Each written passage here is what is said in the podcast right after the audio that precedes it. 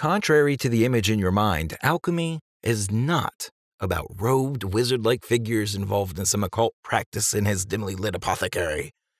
The practice is old, ancient in fact, but what is alchemy, really?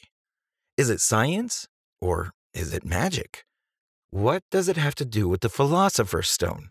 Alchemy isn't magic, although the last question may have piqued the interest of a certain fandom. Anywho, let's find out what alchemy is.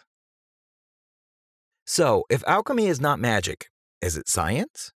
Well, yes and no. Things seem to be getting a little confusing here, so let's break it down. What is alchemy, then? In part, it can be viewed as a precursor to chemistry.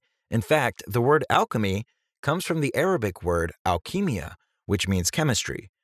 Alchemia, in turn, is rooted in the Greek word chem, passed down from the ancient Egyptians. Quite a civilizational thread. The practice has a shared history, while it also developed separately in various regions throughout Asia, Africa, and Europe. Each civilization, from the ancient Chinese, Egyptians, and Greeks, to the medieval Islamic world and Renaissance Europe, have added their wisdom and findings to this form of science, art, or metaphysics. We use these terms very loosely. We could even go as far as to call alchemy proto-science. Alchemy has two sides: the operative side and the speculative side. The operative side deals mostly with something called transmutation, where the intent is to transform base metals like lead into gold.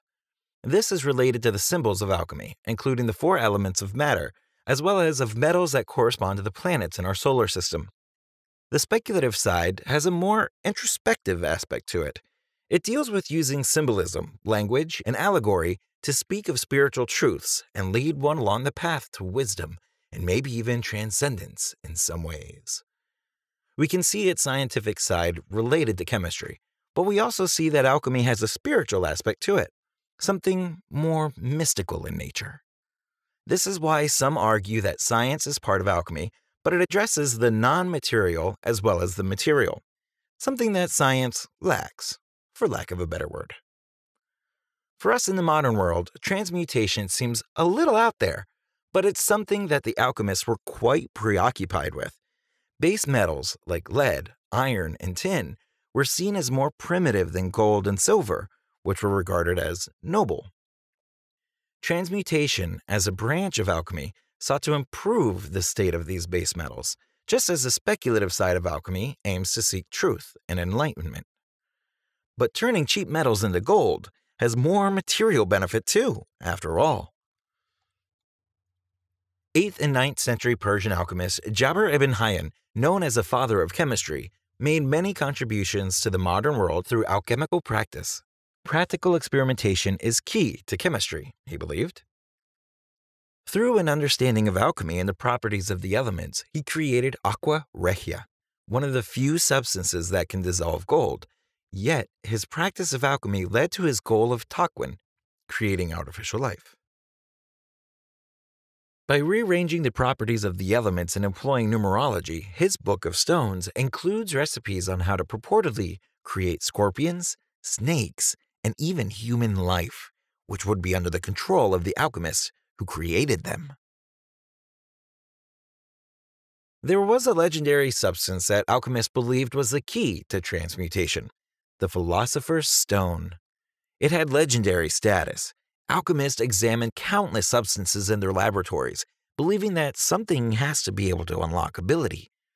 The Philosopher's Stone went by other names too. Some called it Materia Prima.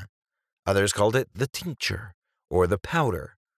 This stone might not have been a stone at all, but it could take any form or state. Many alchemists believed that the stone could also be an elixir of life, possessing the power to cure illness or even grant immortality to the one who possessed it. The alchemical symbol of the stone is understandably familiar to fans of the Harry Potter series. It's no secret where J K Rowling drew her inspiration for the Deathly Hallow symbol. Isaac Newton sought the Philosopher's Stone. So did Roger Boyle, both revered in the world of science. But in Paris, in the fourteenth and fifteenth century, there lived a bookseller and alchemist by the name of Nicholas Flamel, who was helped by a Spanish scholar who was familiar with Kabbalah, an esoteric method of Jewish mysticism. Flamel claimed to have transmuted lead into gold. No one knows for sure whether this was true. What we do know is that records show that he did not become wealthy overnight and donated his wealth to charity. Today, thanks to science, we know that we can't turn lead into gold. But alchemy has influenced the fields of chemistry and even psychology, particularly the Jungian school.